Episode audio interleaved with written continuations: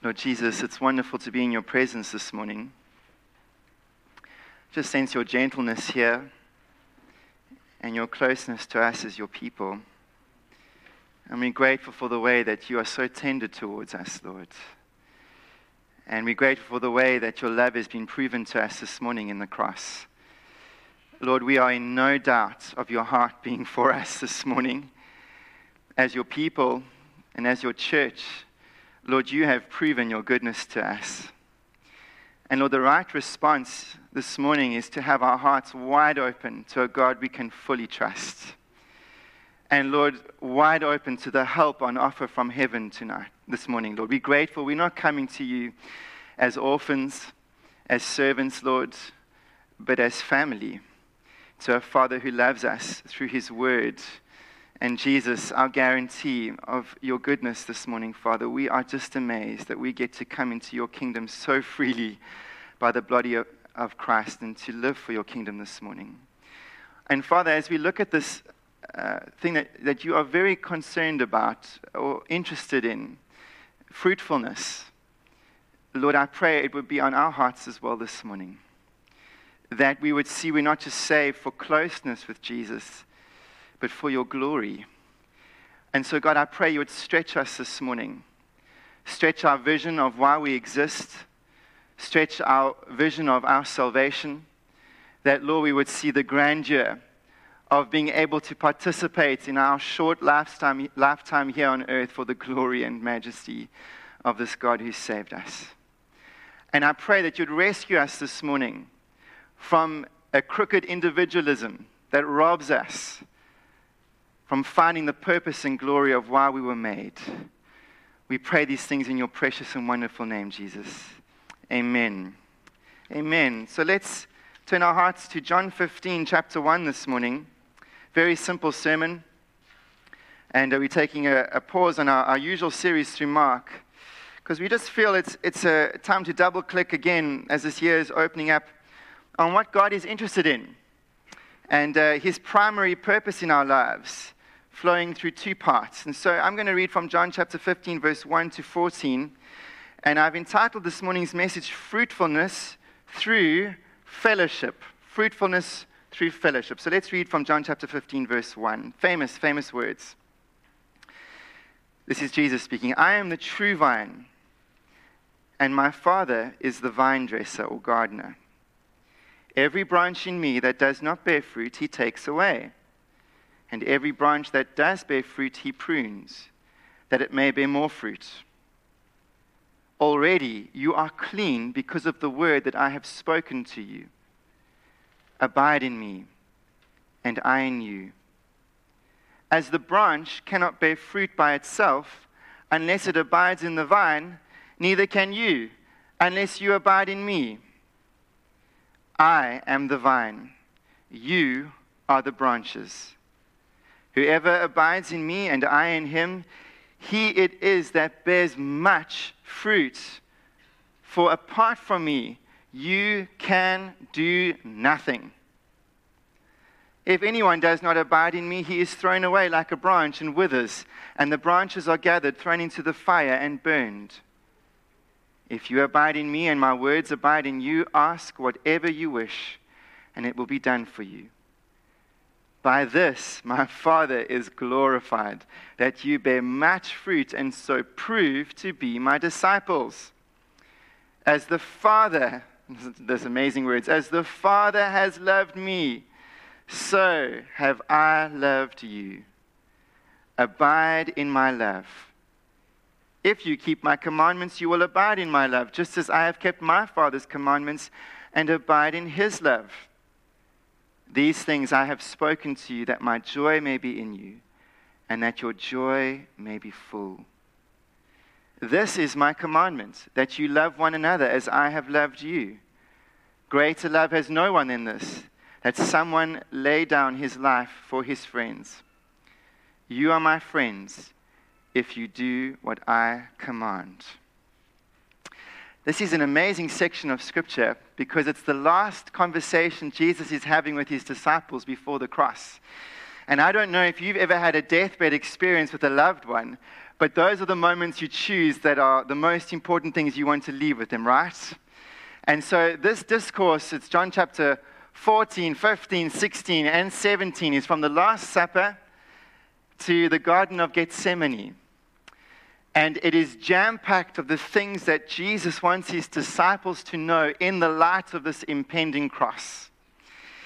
And this is a profound moment of Jesus unpacking his disciples' relationship to God. Another way of putting it is how he unpacks their salvation. He says, guys, if you want to know how you fit in with this God who loves you from heaven, it looks like this. The first is that there is only one vine that gives spiritual life. Please hear me this morning. This is not the God of the cosmos that's random and that you get to choose about who he is and what he looks like. There is only one way that you can experience forgiveness of sin and eternal life and the abundance of life that God designed you for. I want to remind you, human beings in the room this morning, you were not designed to be your own God. You are not here by some random act of evolution. It's impossible, scientifically speaking, anyway. You are here by design, and the designer has made you for a full and abundant life, but it only comes through one space, one person, one connection, one relationship. His name is Jesus Christ. He says there are many vines on offer, but he is the true vine. Christians in the room this morning, it is the greatest illustration of where you are going to find what you were made for. Not yet believers in the room this morning, you are invited to experience what you were made for by finding a relationship with this person called Jesus. The only way you will come alive to the God who made you is by believing in him. He is this vine through which nourishment and life and sustenance and power in all of its God-ordained goodness is going to flow to you. But there's another experience, is he's the vine. Oh, the believer in Christ becomes the branch, and that is something absolutely profound. A branch is unable to exist by itself. In other words, if you are on your own mission this morning and Christ is being bypassed either by your sweat, blood, and tears of effort to somehow be presentable to God, or if he's an afterthought, or if there's somehow some aspect of your living where you think this world is more important, although it is passing away, what you will find is it will damage you. It will damage you. It is impossible to live the life God ordained for you outside of Jesus. Now, I hope that's realistic or settles in your heart in a profound way, because, friends, what we are talking about here is the essence of why we are alive. And to be a branch not connected to the vine, Jesus is saying, is inviting spiritual death into your life. Even for the Christian, it will damage you. It will stop you experiencing. That's the point. You might be in the kingdom, but you will not experience the kingdom because of your disconnection to the king. But it goes on to say, and this is my own slotting in here. Jesus doesn't say this, but I think it's fits quite well in with the New Testament, is how this relationship happens. It's not some abstract connection to Jesus as King of the cosmos. It's Jesus coming and the Father coming and making their home in you by the Spirit. What I'm preaching on this morning is Jesus' invitation to know a God that you can feel, a God that can touch you by his Spirit, a God that is connected to you by his voice, a God who's interested in your thoughts and your concerns and your dreams and your desires, a God that comes and inhabits you. Don't ask me how it works, but it's possible that there is this living connection to Jesus. It's not just a theoretical position, friends. It is an experience of goodness through the Spirit in your heart that nothing else compares to. And lastly, and this is why I want to open up with the role players of our salvation, is that God the Father is like a gardener in your life.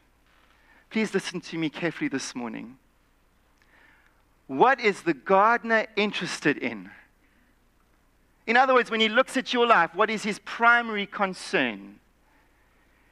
It is your connection to the vine and how healthy you are in that space.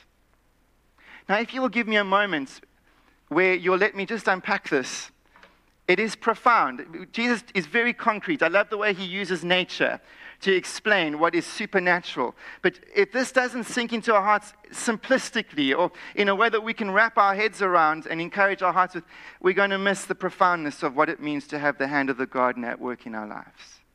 Because my opening point is this.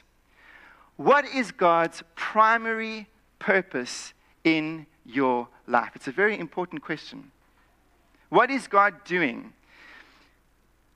And the reason why it's important, in John chapter 15, the Christian can always answer the question, God, what are you doing in my life? Have you ever asked that question? Yes, I have many times. You might be here this morning asking that question. What on earth is God doing? Why are these things happening in my life? What is God interested in? What is his purpose and plan for my life? Well, in essence, fundamentally, the Christian can always answer it in two parts. The first part is this, is we have the answer to the question of God, what are you doing in this? Is that God is primarily interested in your fellowship with Jesus.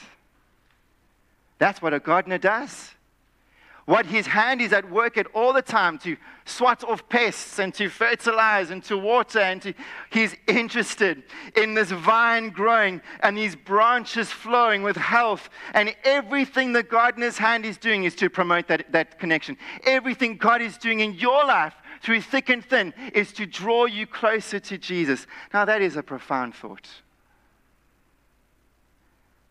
Anybody in the midst of trial this morning? Anybody facing the temptation of valuing other things more than Jesus and finding your life not being able to settle in a space outside of him?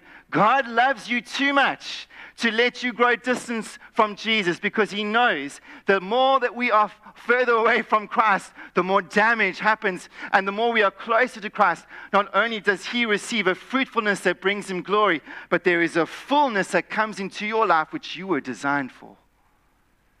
And you might find this gardener's hand can be very intentional. He might cut things off in your life. I want to say to you, in my short experience, in comparison to some of you, I have learned that God takes competition with Christ very seriously. And you can find that he can cut things off in your life. Why? To be nasty? No, friends. It is that you might draw more closely to the God who saved you. And the closer you get to Jesus, the better it is for you. Can someone just say amen to that? You see, this is the context for suffering.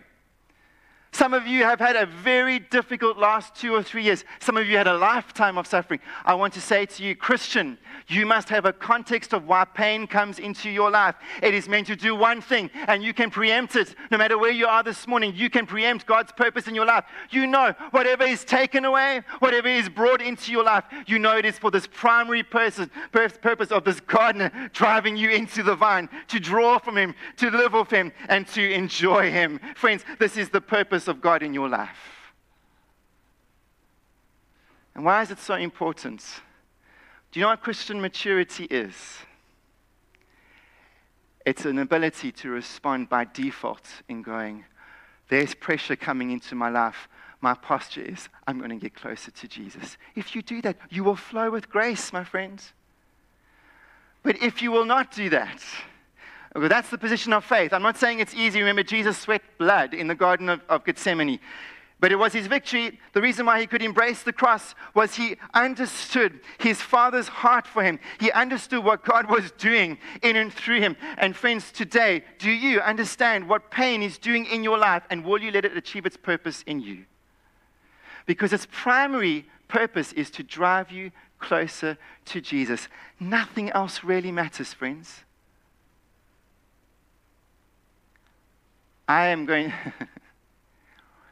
Do you think you can bear fruit any other way? Do you think you can access the life that God has for you any other way? And so, friends, today, the first and primary purpose of God in your life and mine It is to joy to Christ. Any not yet believers in the room today, let me tell you what God is interested in your life primarily is that you come to Jesus, is you come to confess Him as your Lord and Savior. It doesn't matter about whether you're a good person coming to church or not. Ultimately, those are secondary issues. The only way you can experience eternal life and the hand of God driving you, His direction and His plans and His purposes for you is to drive you more closely and more confidently towards Jesus.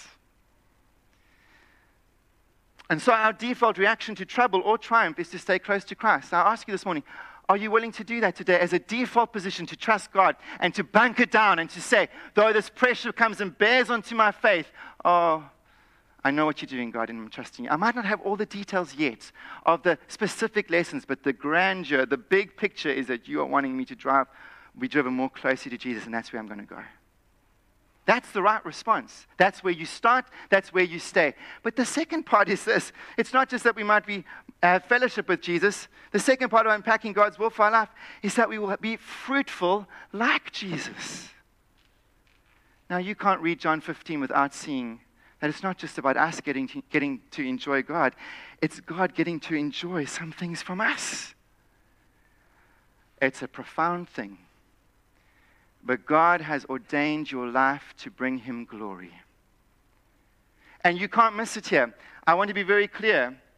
Isn't it interesting? Have you ever thought about a grapevine? It's not a pretty plant, right? It's actually pretty ugly. Have you ever, any of you chosen to plant a vine for decorative purposes in your garden? I had my surrogate gran growing up, Granny Gaynor. She's now with the Lord. I went to her house probably for 22 years. She lived down the road. The only time she pointed out her vine to me, which I did not know existed, was when it was bearing fruit. Up until then, no one cared about the vine. It's this flimsy, pathetic little thing. You think to yourself, what's on earth? The glory of the vine is its fruitfulness, not so? And the Lord likes to boast about your growth in the kingdom. It says here, that the Father would be glorified, it's wonderful, will be brought glory by the way we bear fruit and so prove to be Christ's disciples. And you cannot miss, it's not just about fellowship here, it's about fruitfulness. It says, every branch in me that does not bear fruit, He takes away, and every branch that does bear fruit, He prunes, that it may bear more fruit. In other words, how do we know what God is doing in our lives fundamentally at all seasons of the soul? The first is He wants us to draw close to Jesus. The second is He wants us to be fruitful.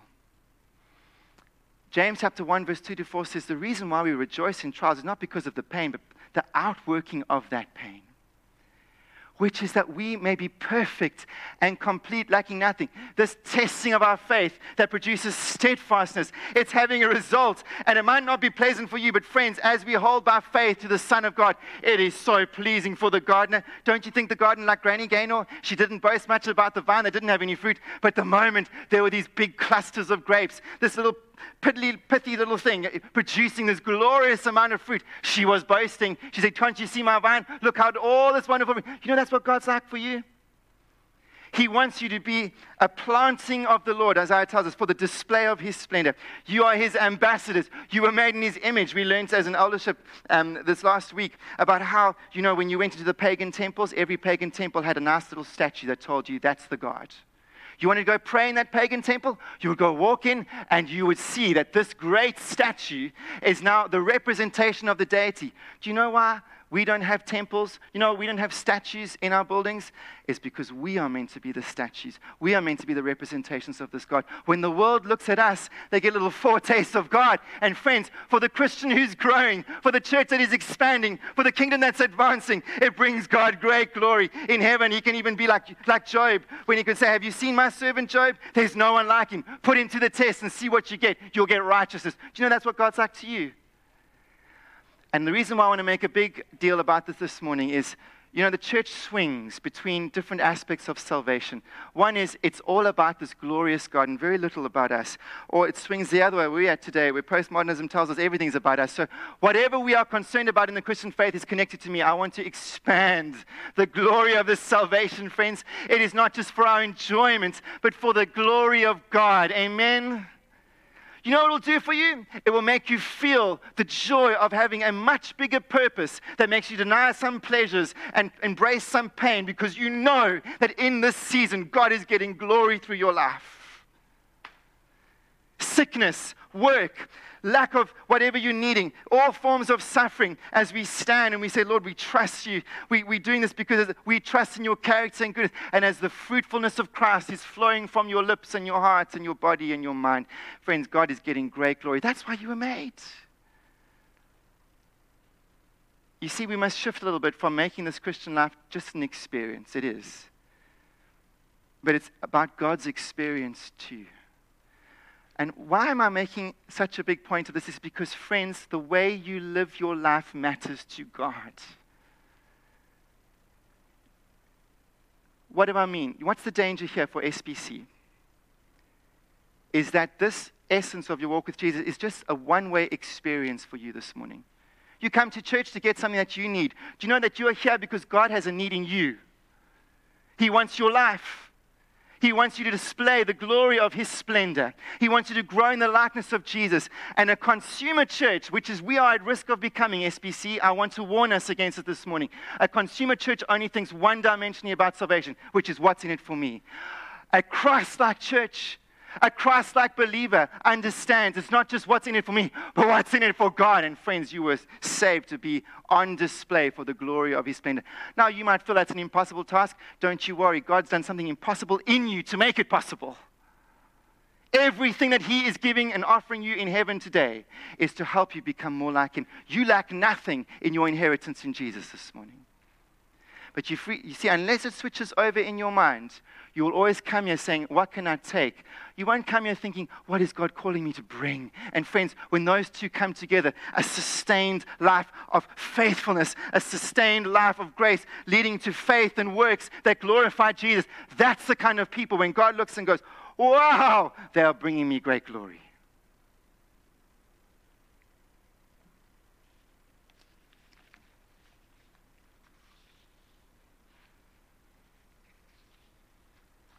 Whoops, I brought the wrong, it doesn't matter, I'm okay.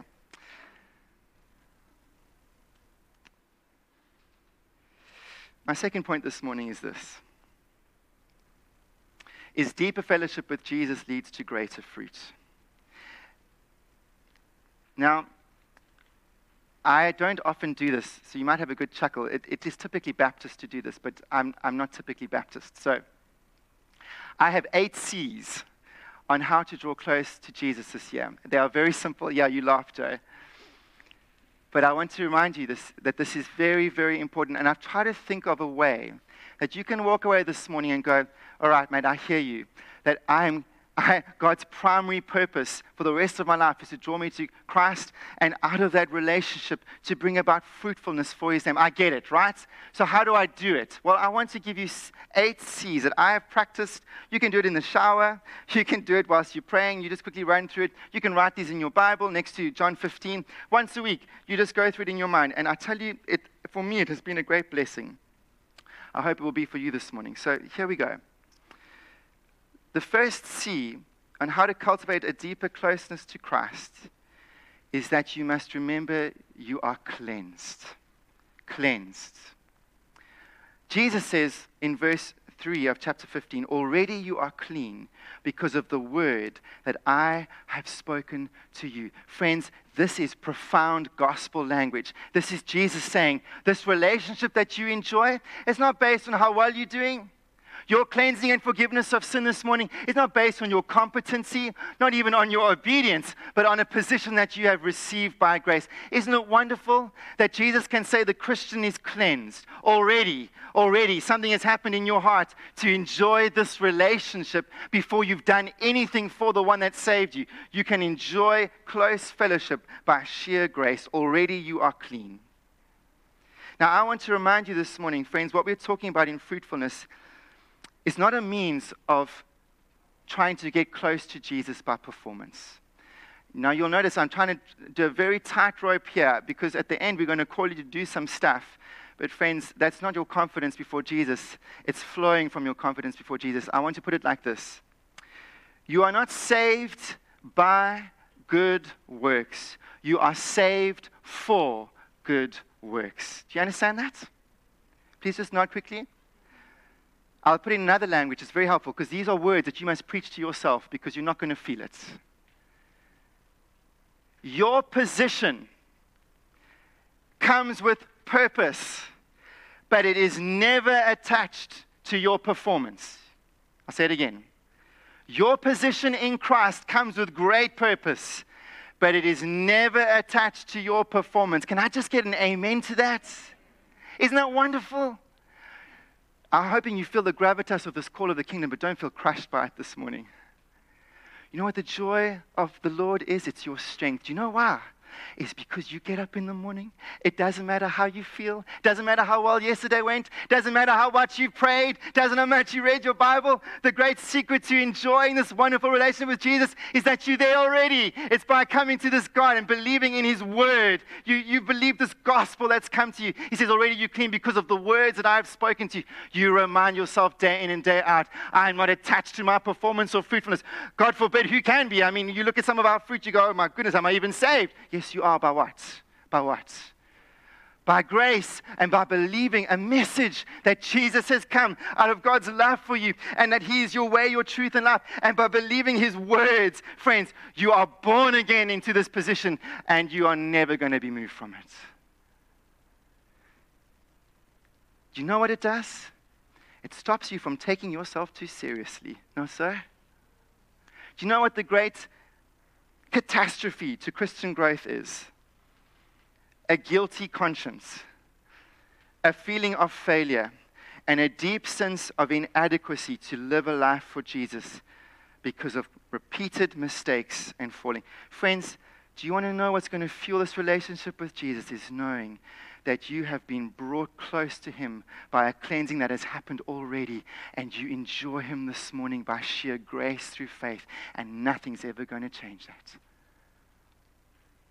Can I get another amen? Now, the difference is the believer today, this is going to be terrifying for you if you think that you are able to have confidence before the throne of God by your sweat, blood, and tears. Good luck, my friend. I did that for most of my Christian life. It was an utter failure. But this morning, what you are called to is wonderful. I don't have words to describe the incredible mercy of God in your life that is welcoming you to live close to the Son of God. Now, little tensions can come in. Oh, my goodness. Although my kids were born into my family by sheer grace, they didn't choose it, they didn't work it, they just happened to come into it by birth. There's little tensions and foxes are coming, but let me tell you what. Come hell or high water, they're mine, and I'm theirs, and nothing's ever going to change that. And can I just explain this morning what it does to the heart that's full of anxiety and fear? Even more than that, regret. You are not clean by how well you're doing this morning. You have confidence because God has called you to come in Christ and has given you a position to enjoy forever.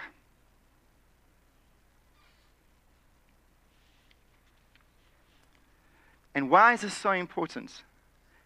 Because the closer you feel in your confidence to come to Jesus, the more fruitful you will be. The mark of grace in a human heart is realizing that you come very close because you don't deserve it.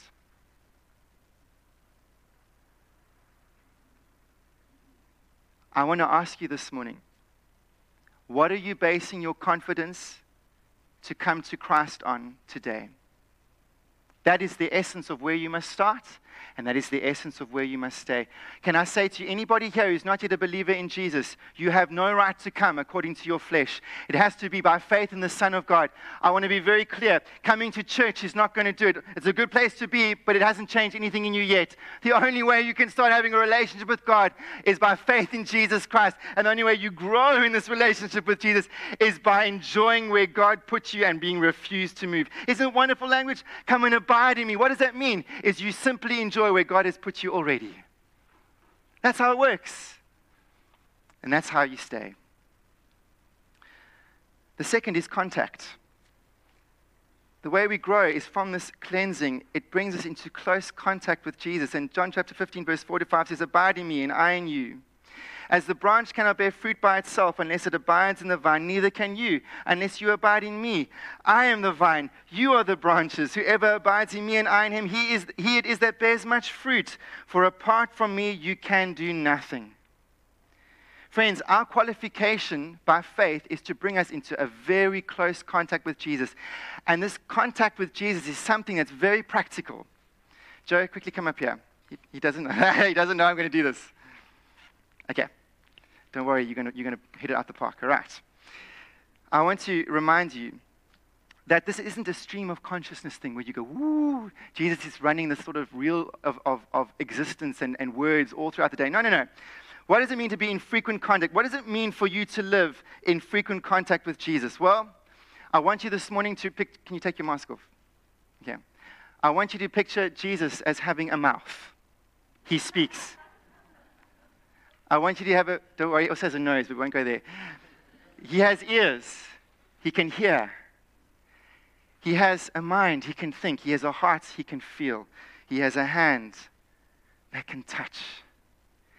And friends, the way that you draw close to Jesus is you remember he's a person.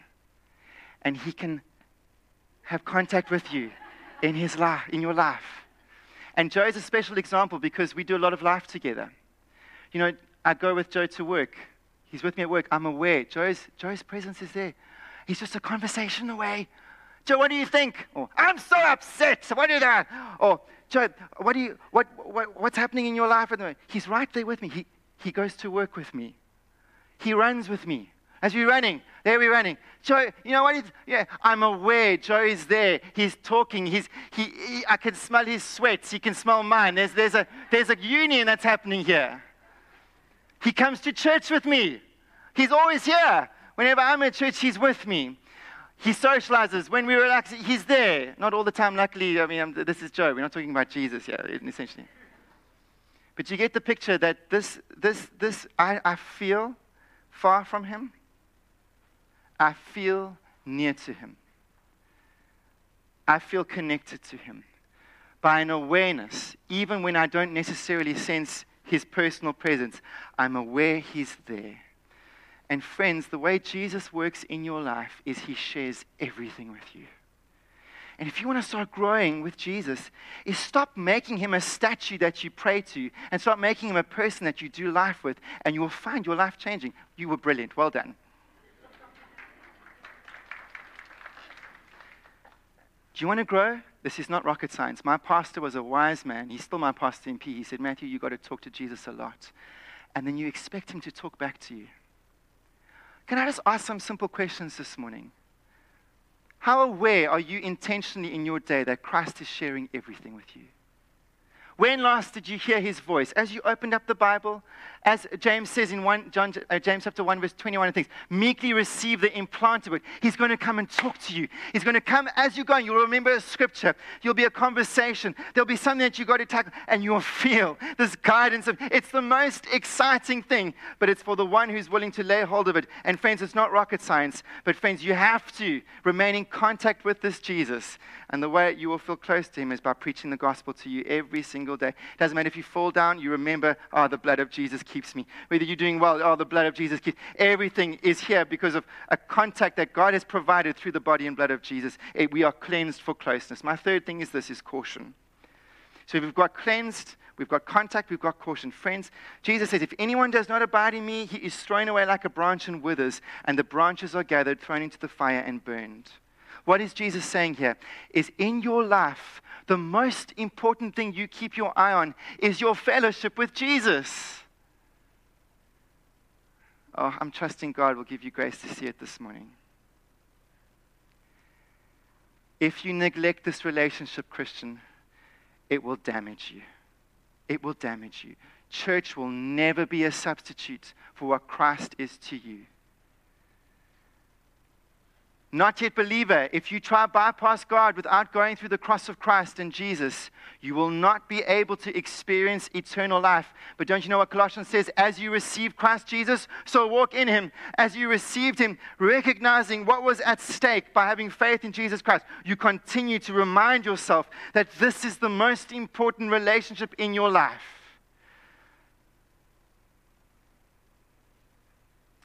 And what you do with it will be tested. I must say this, 1 Corinthians 3 is very clear.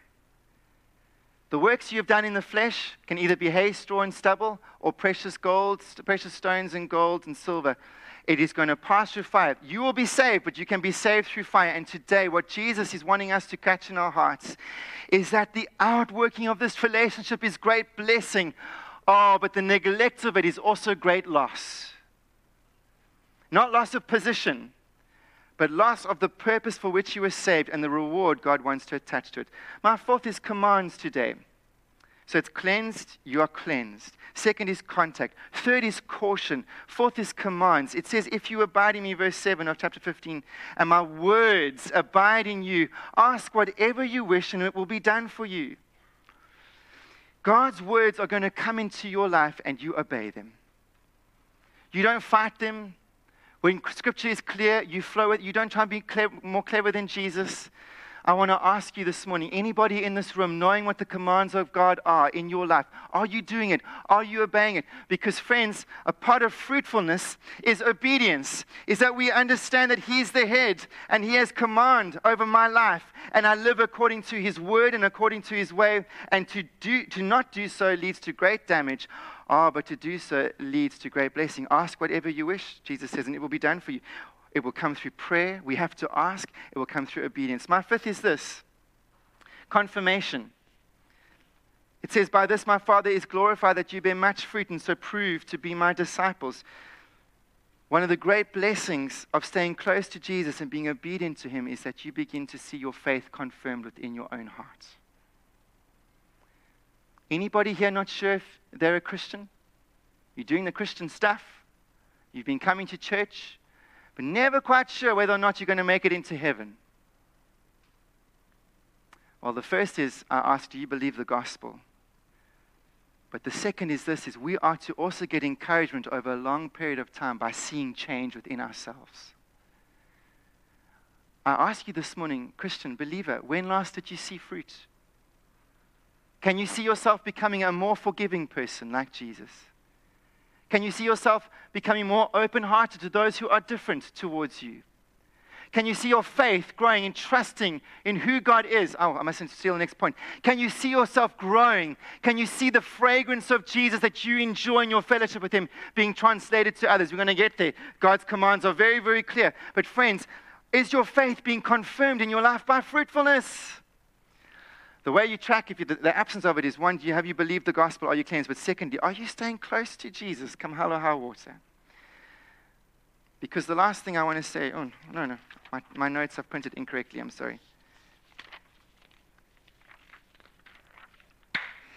is number 6 is character. So it's cleansed, it's contact, it's, help me out here, caution, commands, confirmation, character. This is the big one. You know, my pastor taught me something profound. Jesus put it like this. He said this, as the Father has loved me, so I have loved you. Abide in my love. Do you know what can make the Christian get through anything in their life? Is they believe God loves them. Do you know what faith is tethered to in Scripture? It's the character of God. And today, friends, if you're going to grow, you're going to have to trust that whatever his hand is bringing into your life, if it's not being taken away by request, it's for your good and for his glory. And today, instead of doubting God every time some sort of difficulty or pain comes into your life, the way you're going to be fruitful is your default is, no, this is the Father who didn't spare his only son for me. I trust his character. I knuckle down into his word and I believe he is who he says he is to me. Even if I have to wait for it, even if it's a position of faith for the rest of my life, I believe God's character is good and I trust him. Are you willing to trust his character today, friends? I don't know what you're going through. The seventh is conscience. If you keep my commands, you will abide in my love, just as I have kept my Father's commands and abide in his love. You know what I learned by trying to keep John 15? It's impossible to serve God without a clear conscience. It's impossible. Anybody here having a guilty conscience before God? You must deal with it.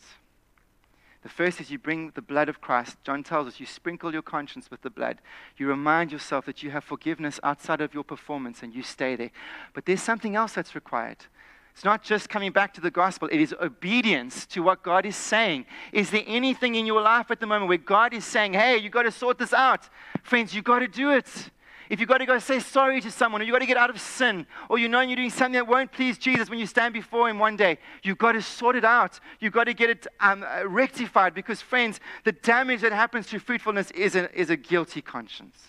And you will not be able to find joy in the gospel if you know that there's something that you haven't put right in an action.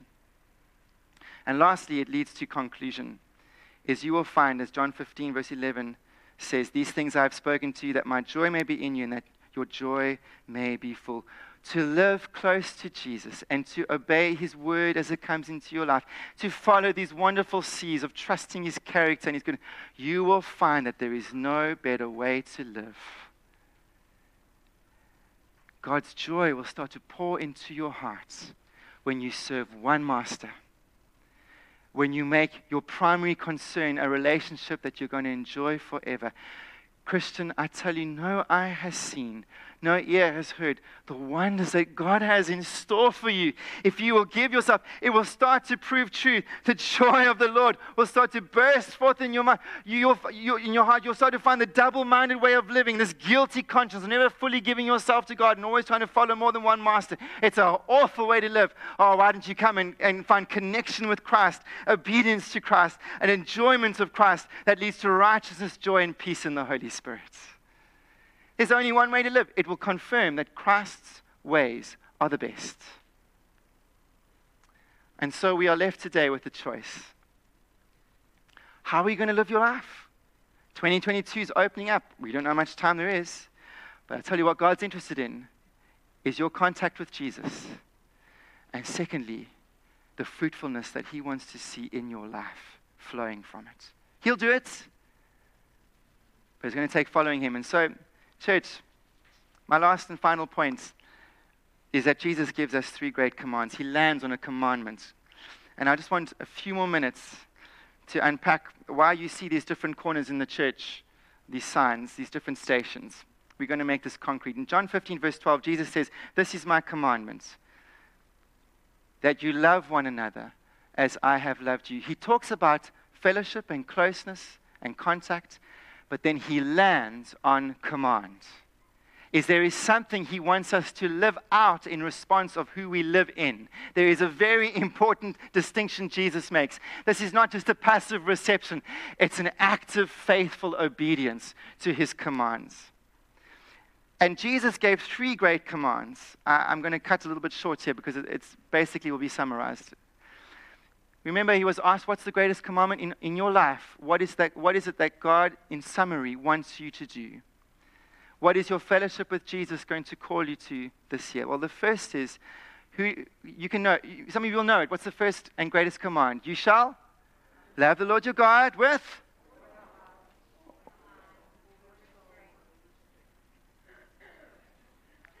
You shall love the Lord your God. Remember, every little piece of our life, it's reserved for Him. It's not a choice, can I just say? Although He's welcoming you to decide to be obedient, the command is there. How is your heart, soul, mind, and strength being offered up to God this year? The second commandment is this. It's a bit shorter. What's the second great commandment? A bit louder. You shall love your neighbor as yourself. And what's the third that He adds? Anybody know? He says it twice. I never knew it. John 14 and John 15.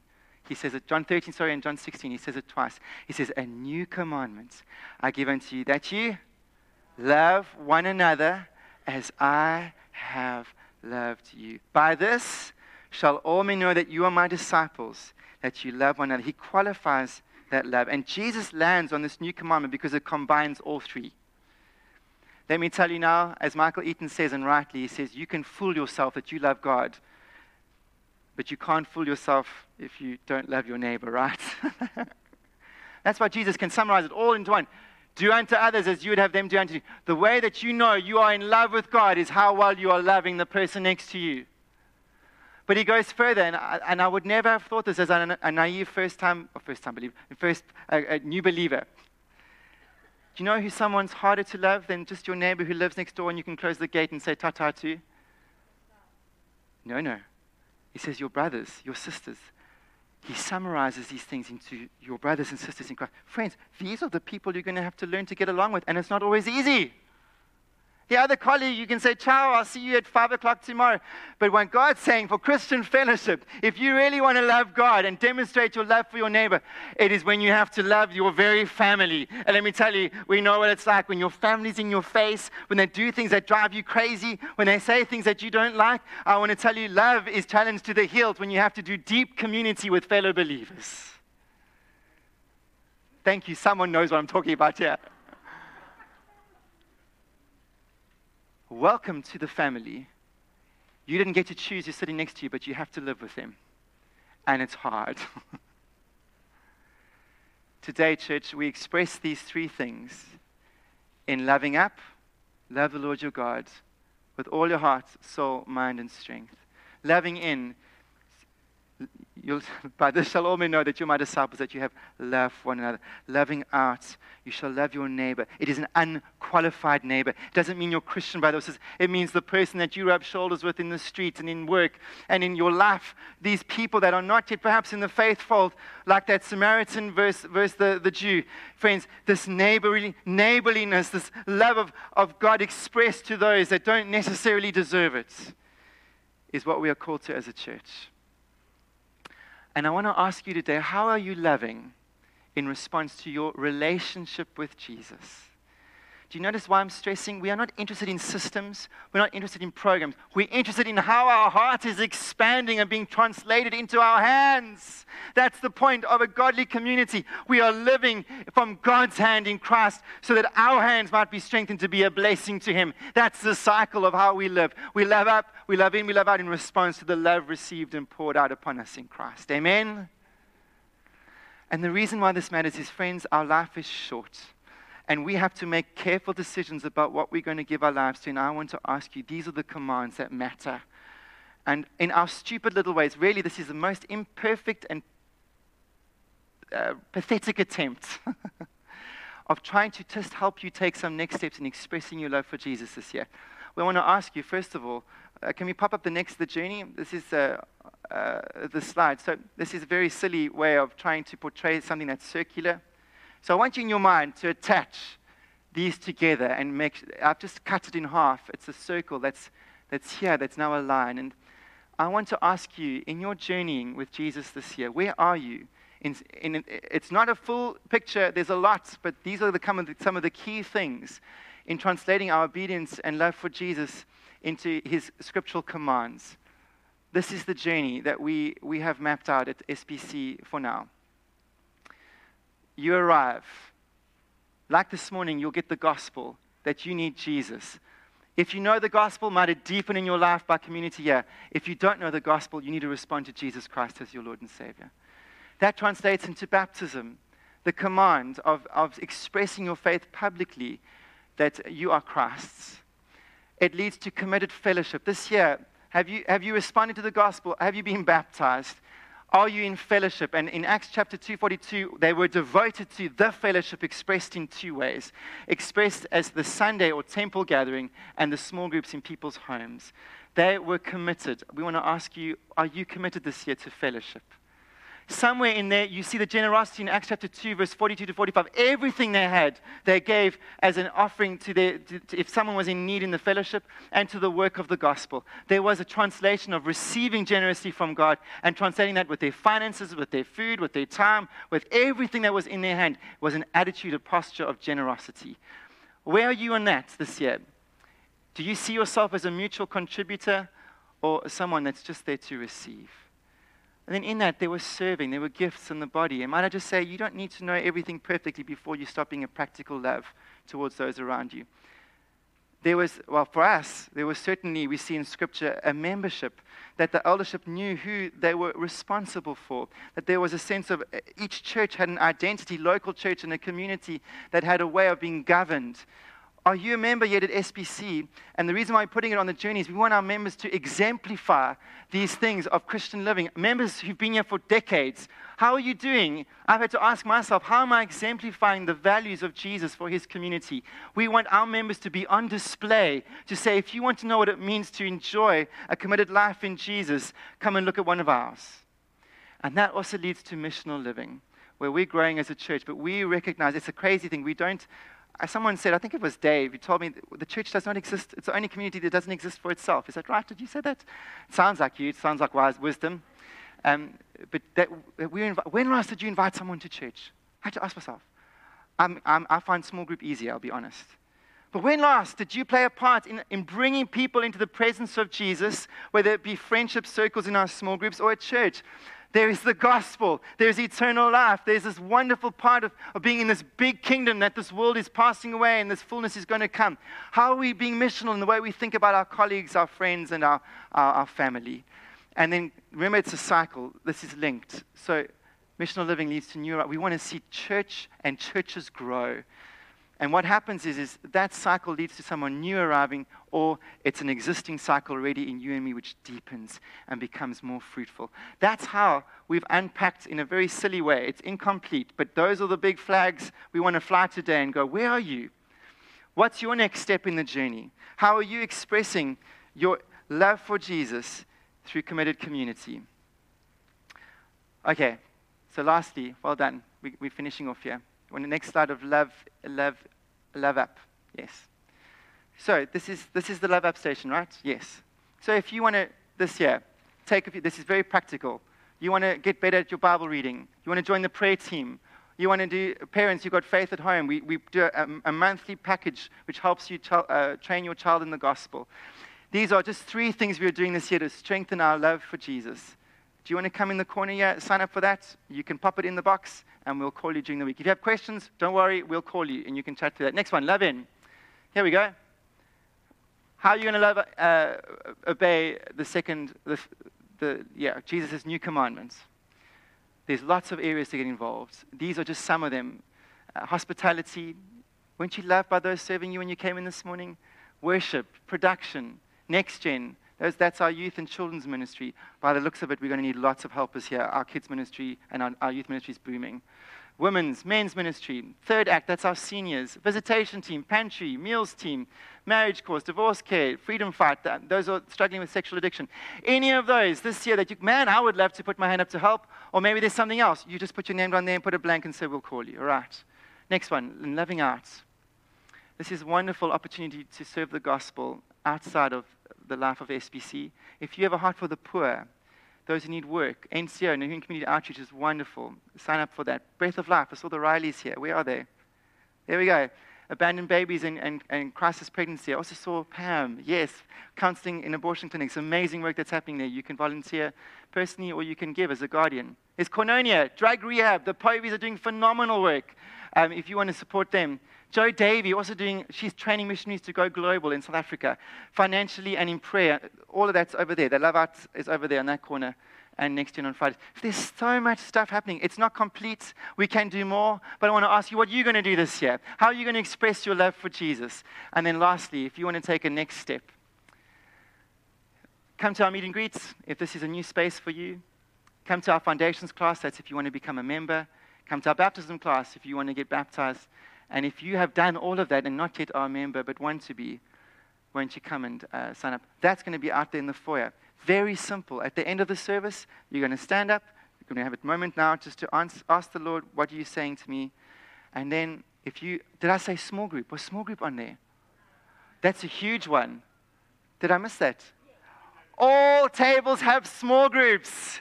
Please. You've got to come to a small group this year, all right? It is the most important next step for discipleship.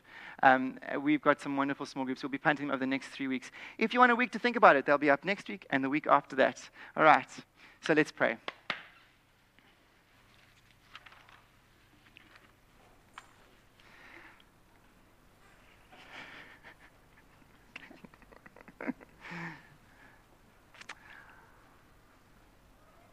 Oh, Lord, we're grateful for the way that we get to be active participants in your kingdom. And my hope this morning is that each of us just have a little nudge towards faithfulness. Faithfulness towards fellowship with you, and faithfulness towards a desire to be fruitful. And I don't mind, Lord, if it's just the next nudge. It's not changing the world. It's not changing our entire diaries. It's not feeling pressurized to not only talk about the church. No, Jesus. It's about asking the deeper questions of what am I living for and why am I here? And how do I make this life count? And you know, the kingdom is much broader than these areas that we talked about this morning within SBC. But Lord, we do want to be faithful in some way to start participating and being a blessing, not only to your people, not only to you, but the lost as well. And so I'm just going to give you a moment.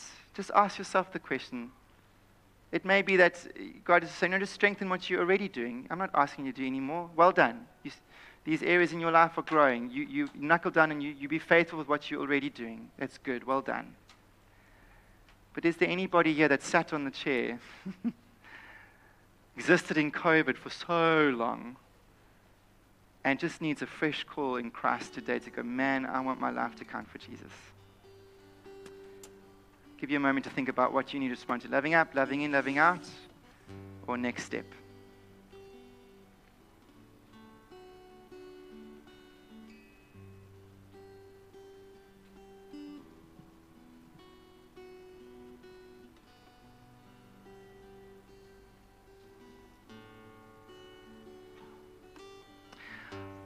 Lord, I pray as we're going to just wrap up now with this final song and then just responding. I pray, Lord, that your joy would come and fill our hearts at the prospect of what's in store for us. That, Lord, this morning you would help us see that there's no better life lived than one that's close to Jesus. And even if that means, Lord, going away and praying this week, saying, Lord, what are you wanting from my life? How are you wanting me to flow with you? Are you happy? Lord, I pray the joy of knowing that your goodness is going to pour in to our lives as we entrust them to you, that you're a good shepherd. I pray, Lord, that you would do this for us this week, that we would learn to trust the voice of the one who commands us and who saved us in Jesus' name. Amen. Amen. So won't you stand one more time? We're going to wrap up with a song. Okay. And then before running out, just respond to the Lord or take a week to think about it.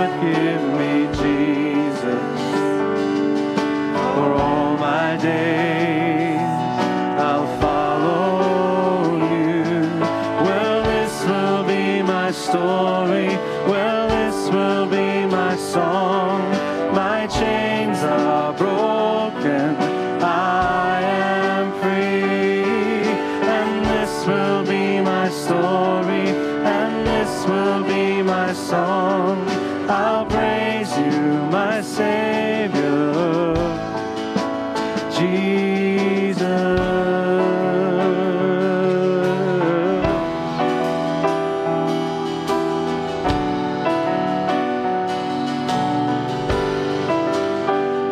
your name up. We lift your name up. We lift your name. You are higher. There's no one like you, Jesus. We lift your name up. We lift your name. You are higher. There's no one like you.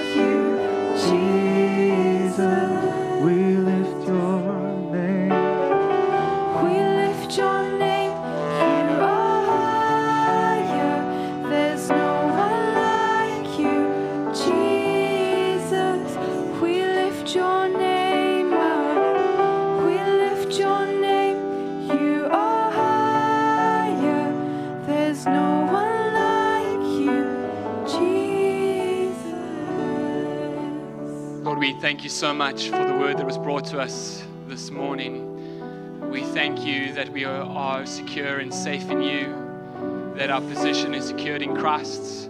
This is not something that we gain through effort, but has been freely given to us. And it's such a free place to be, but also, Lord, we know that you call us to a life of purpose, a life to live for the glory of Christ. And so I pray that you would empower us with your Holy Spirit, so that we might be a people who live on mission for you, that we might be close to you, that you would be with us every single step of the way. We pray this in Jesus' name. Amen. Thank you, everyone. That is the end of our service. Just a reminder of the 4 tables that you can go sign up at. What has God been saying to you? Go and sign up where you need to do that. I think particularly of small groups this week, make sure that you, if you're not a part of community, that you do sign up. You can sign at each table for that. Second last thing, man, if God has spoken to you, go listen to the sermon again. It's online. Go listen to it. Let this not be something that goes through one ear and out the other.